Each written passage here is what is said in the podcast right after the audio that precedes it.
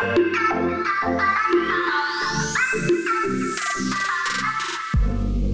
it's Chris, the supply chain doctor and host of Supply Chain is Boring, bringing insight into the history of supply chain management and exposing you to some of the industry's thought leaders and driving forces. In this interview, we spoke with Gene Pledger, an experienced supply chain professional with a diverse background, to understand why he pursued the APICS CSCP certification and learn tips on how to prepare for and pass an APICS exam. It all sounds pretty boring, so let's see if Gene can prove me wrong. Gene, congratulations on recently passing the APICS ASCM CSCP exam, and thanks for sharing your experiences with us. My goal from this discussion with you is, is that others can listen to this and either develop confidence in their, in their ability to pass the exam, they can possibly develop their own study plan, or possibly both. Thank you for the opportunity, you know, to share my story. And um, I'm Gene Pledger. I'm the supply chain director at D&F Equipment Sales in Alabama and uh, Arkansas. I just recently passed my CSCP and I'm 58 years old. So Gene, let's let's start with your why.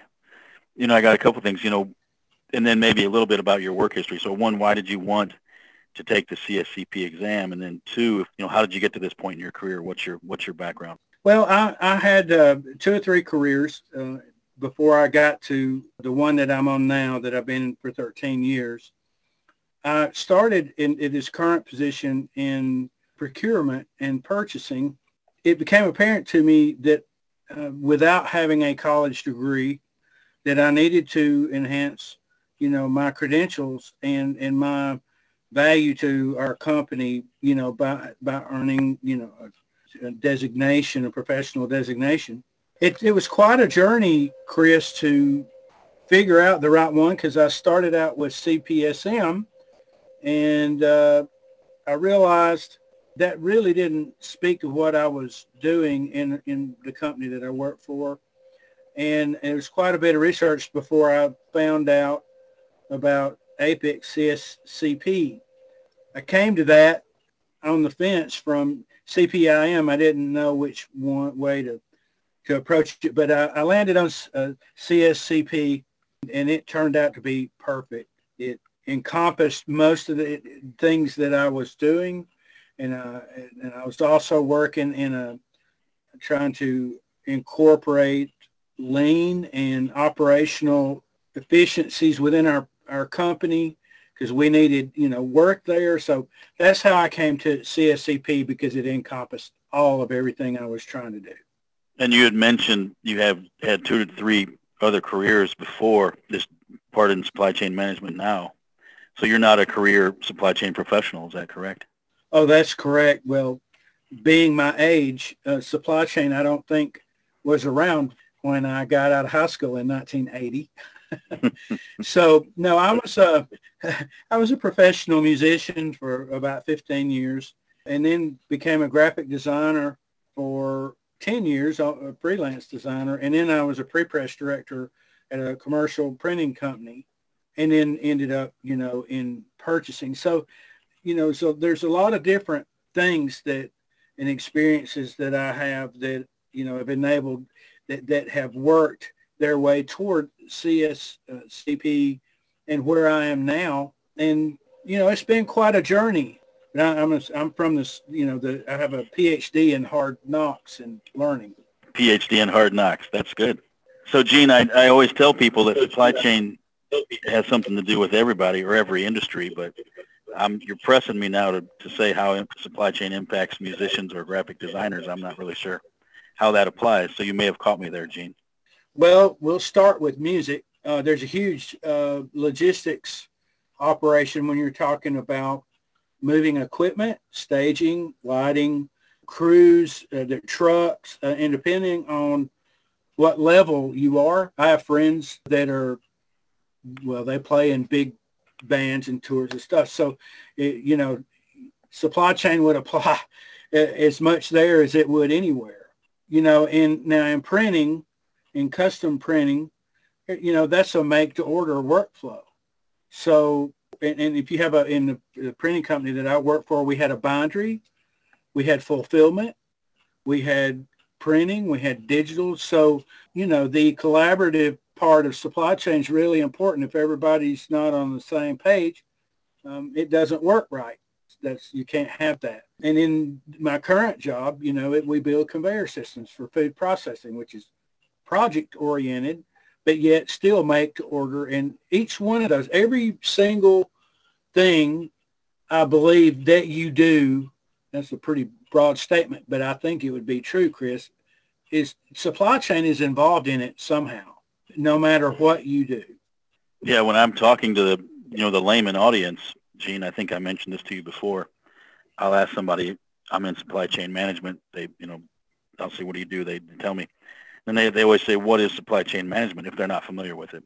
And I say, well, have you, have you ever bought anything at the store, you know, purchased it? And as soon as they say yes, then I say, well, you are a key part of the supply chain. So with, if you wouldn't have made that purchase, my job wouldn't exist.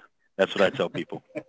so Gene, thank you for that, that background. So can you tell us just a, just a bit about, and I think the audience will care a lot about this, is, is kind of how you prepared to, to take the exam and kind of any key steps you want to talk about there.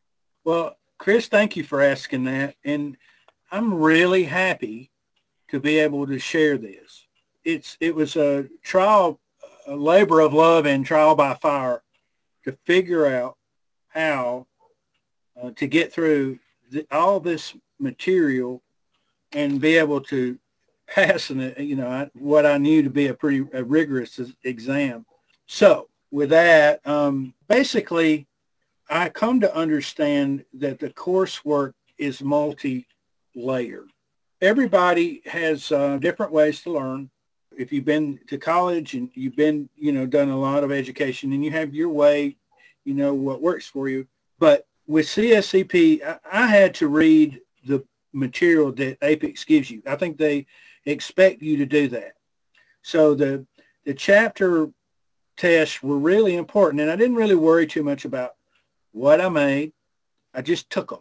I went through the entire, all three books, all three modules doing that.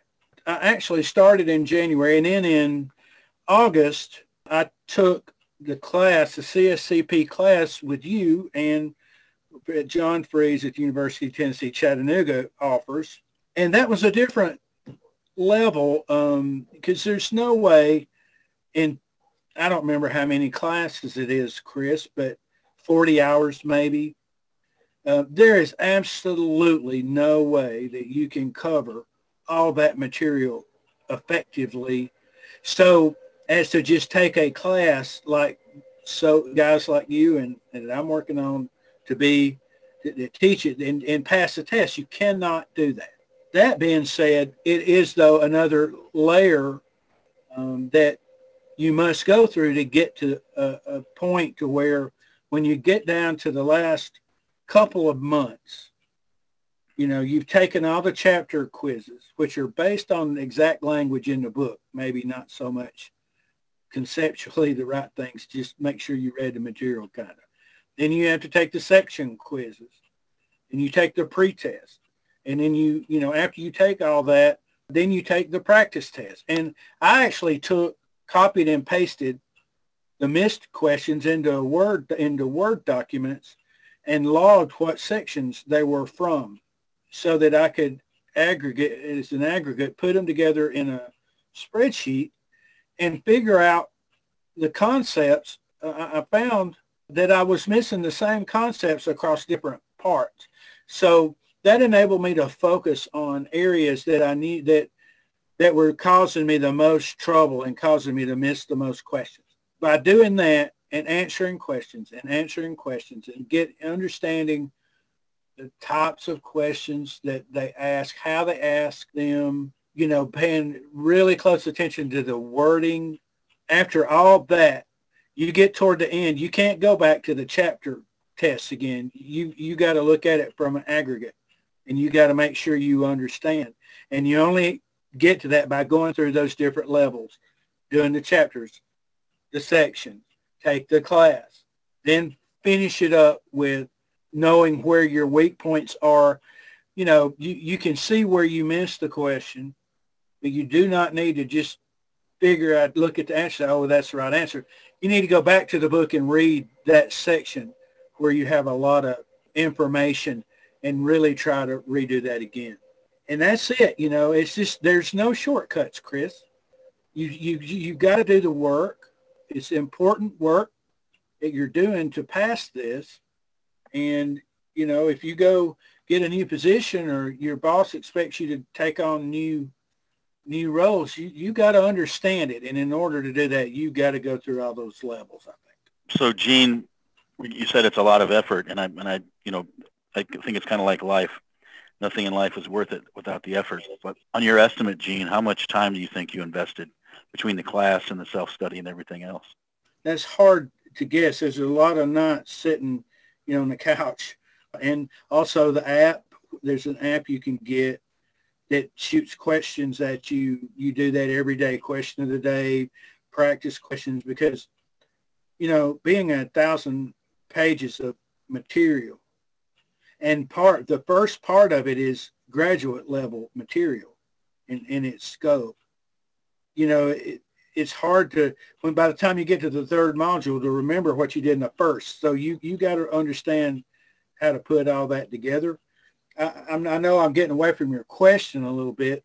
It took me a year, and that, there was times that I didn't study as much, but then there was times I studied all the time. So I, I don't know how many hours. I just I will relate it to what my wife, me and my wife are having a conversation, and I said, well, if I can't pass the test, it'll be okay. I will have learned a lot from going through this process, and it'll be okay. And she gave me a, a funny look, as everybody's wife gives them. She said, what are you talking about? What do you mean if? Don't say if ever. Don't do that. You're going to pass the test. Know the stuff. Do the work and know it. And don't ever say that again. That completely changed my perspective and I just dug in and I didn't look where I'd been. just look forward. Well, that's interesting, Gene, because I would I would tend to agree with both of you, although they were contradictory views one that your your right, wife is right, always remain positive. But two, you you know you're spot on. Not a lot of people are good at taking exams, right? They get pressure, whatever it is. So I, obviously, if you to get the certification, the certificate, you have to pass the exam. But I think just people putting in the effort, studying, they're going to learn as they go. You know, regardless of the end results. Now you're you were unique in the you had mentioned you you were in my class and, and that's correct you were you were actually in my my perspective I could tell early on Gene that you were going to be successful so I'm glad you you helped uh, achieve my percentages so but you you know I, I'm going to tell people just a couple of things that I saw you did as a student you you were very active in the class you were you, you were participative it was an online class which a lot of classes are the past year but you were participative you were you know you, you kind of went along with the conversation you ask other students questions about themselves, and you were you'd answered questions that you know that the other uh, other people would ask and that I would ask. So that that's one thing I noticed right away. And something else that you did, which which from my experiences is pretty unique, is you on occasion you would pre-read the materials. Uh, unless you were just fooling me, I, I kind of got the idea you were pre-reading. So, is that a safe statement, or was I was I misleading my audience here? Oh, uh, no, you're not misleading your audience at all. And and again, you know, I said in my description earlier, you've got to read the material. You have to. So I, I was ahead of it all the way up through the second, toward the end of the second module, and you got ahead of me. But yes, I was reading ahead. I mean, look, you got to read the material.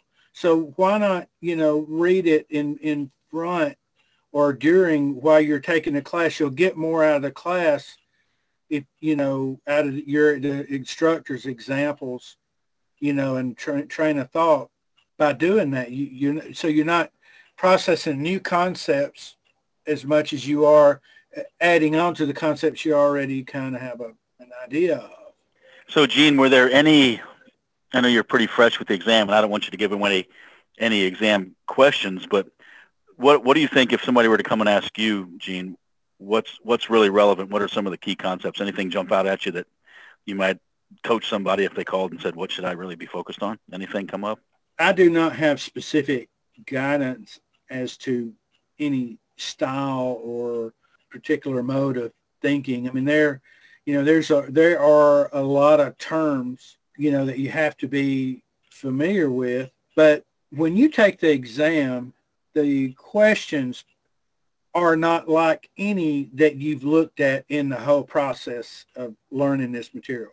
It's actually um, it's a different level. There's there are different there are different levels of questions, and they're they're on the higher end when they're asking you when they're asking you these questions. They're you're not going to find any familiarity at all. I mean, the concepts you will, but, but you're not going to go, oh, I remember that question. No, you're not going to find that anywhere. They're very um, thorough with that. Smart people write these tests, and and they know exactly, you know, how to set them up. I'm looking for a. There's a, a thing I have with a class and an instructor class I'm working on, but there's knowledge and comprehension, and application analysis, synthesis, and evaluation and, and there are different levels when you start. You're in the knowledge and comprehension layers, like I was talking about. And then as you go along, and then it's application and analysis. And by the time you get to the end and you're actually taking the exam, you know, they're in the synthesis and evaluation, you got to understand what the information was and, and see how to, it applies. And they challenge that. And you had mentioned earlier uh, something that uh, very relevant. It's all about the terms. It's the key, the terminology, and, and it's kind of understanding what the definitions are, what APICS says the, the meanings of things are. So I'm glad you said that. It's very important. You know, that was very, very, very important. Now you were also unique from your the company that you work for. Uh, it's more. It's not a a continuous flow process. It's it's more of a engineer to order concept. Is that right? More almost a job shop. So I thought that was interesting. You don't see a lot of those you don't see a lot of that often, at least in some of the students I get. So do you, do you is that an accurate statement? You're more of a, a, a unique like a manufacturing site? Oh, I absolutely agree with that. Now, when when I went to work there, you know, I was told, and it is true statement. Nobody, it was it was unique. Our business is unique. Well, it is. You know, our jobs are projects you know, where we're uh, doing a project at a particular um, uh, food processing company and project has a beginning and an end, right? But so you the sales engineering part of all that is happens on the project side. But once you hand it off, you know, then you have to actually manufacture the parts, and then you then you have subsidiary divisions and and departments that all have to work together to come together at the same time so you can build your equipment. It's make to order, Chris. It's, it's so you're doing project management. You have make to order in regards to the equipment, but then you have a parts department that's stocking and make the stock. Then you have a machine shop that has make to order and and make to stock as well. And you know you got a really broad mix, so it's like a supply chain plethora of things. And, and the fun part and the challenging part is figuring out what part is what and how to dissect that into a way that makes it all work together almost as a continual or continuous flow. So, Gene, were you able to take what you were learning and, and apply it to your daily job there, or was it too unique? I've made progress. Now, you know, that I appreciate you bringing that up. There are challenges you know, with a company that has done business a certain way for a long time, and, and in, in particular, like like ours, uh, we I've made progress, but it ain't about me. It's about getting the entire team on board and under and to understand a, different way of thinking, and that's the change management. I've come to understand in that regard is the hardest part of all this. You know, the the numbers, the numbers are the easy part. You know, the looking at it and say, okay, well, we need to do this first and that, and get rid of this inefficiency and streamline this down, make sure it's pulling, you know, whatever. But getting the team at a grassroots level to understand how important that is and all the way through, you know, the entire management of the company and to get on board. It takes everybody working together to achieve that. And I, that's still in process.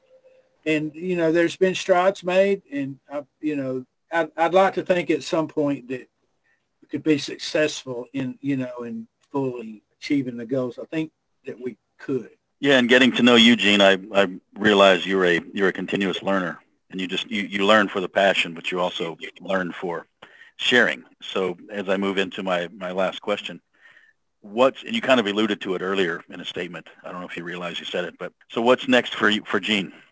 Well, uh, I am in CPIM now, and I'm enjoying that because it's a little more drilled down into the operations. Uh, even though I covered, we covered from a more aggregate view in CSCP, uh, but I'm taking CPIM and, and I intend on getting that cert. And I'm I'm also uh, in working on being an instructor. I'm in, interested in being an, an APICS ex- instructor. I don't really have a plan. I just, you know, I think to really know something, you got to be able to teach it. And and I think that I think that it being, you know, um, recognized APICS instructor would help me to give validity to my knowledge, you know, and to help me to better understand how to navigate change management and dealing with people. And I want to help. I want to, you know, there's a lot of people like me, I think, around that they didn't get a college degree, but say, I want to be something. I want to, I want to be more. I, you know, just because you don't have a formal education don't mean you don't have the smarts for it. It's a little odd, I think, for me being at my age, but I don't, like you said, I'm a continuous learner. One of the gentlemen in, in my current class, my LDI class, he's 71. He's a retired gentleman who who uh, was with DuPont for 40 years. Who, who just that's me. I want to be I want to be him. He's very inspiring, and and there's others that are. So I, I felt like as I age too, that that'll be a great way for me to, you know, to be able to just pass on. I think as we age, Chris, we've got to we've got to share. We we've got to we have to share. It is our responsibility and duty to share what we know to help the young men and women that we encounter to set a good example for them. And that drives me probably as much as anything. Yeah, I heard heard one executive in, a, in an interview say regarding the three phases of careers. You, you learn, then you go into earning, and then you go into returning, kind of what you said. Now, Gene, you dropped the, the, the clue there, but you're also unique in the fact that you're not only you, you took the certification class, you got the certification certificate, and now you're taking your next steps to become an instructor. So it's not like that's something you want to, yeah, you want to do it in the future, but you started right away. And and and fourthly, you're you're still taking another class. So you're you're quite a unique individual. But you mentioned the LDI class. What, what is that? Is that part of the the APICS certificate instructor certification? Yeah, it's um if you're going to be an APICS recognized uh, instructor, you have to take the train the trainer course. You have to do that, and there's some other there are other things you have to do to go along with it. If you're interested in it, you know, there's ways to you can get with APICS and and check that out. But uh, LDI is like the second uh, level. It's it's learning dynamics for instructors, and um, you know, it just teaches you about being a teacher and being an instructor. And there's a lot to know about that.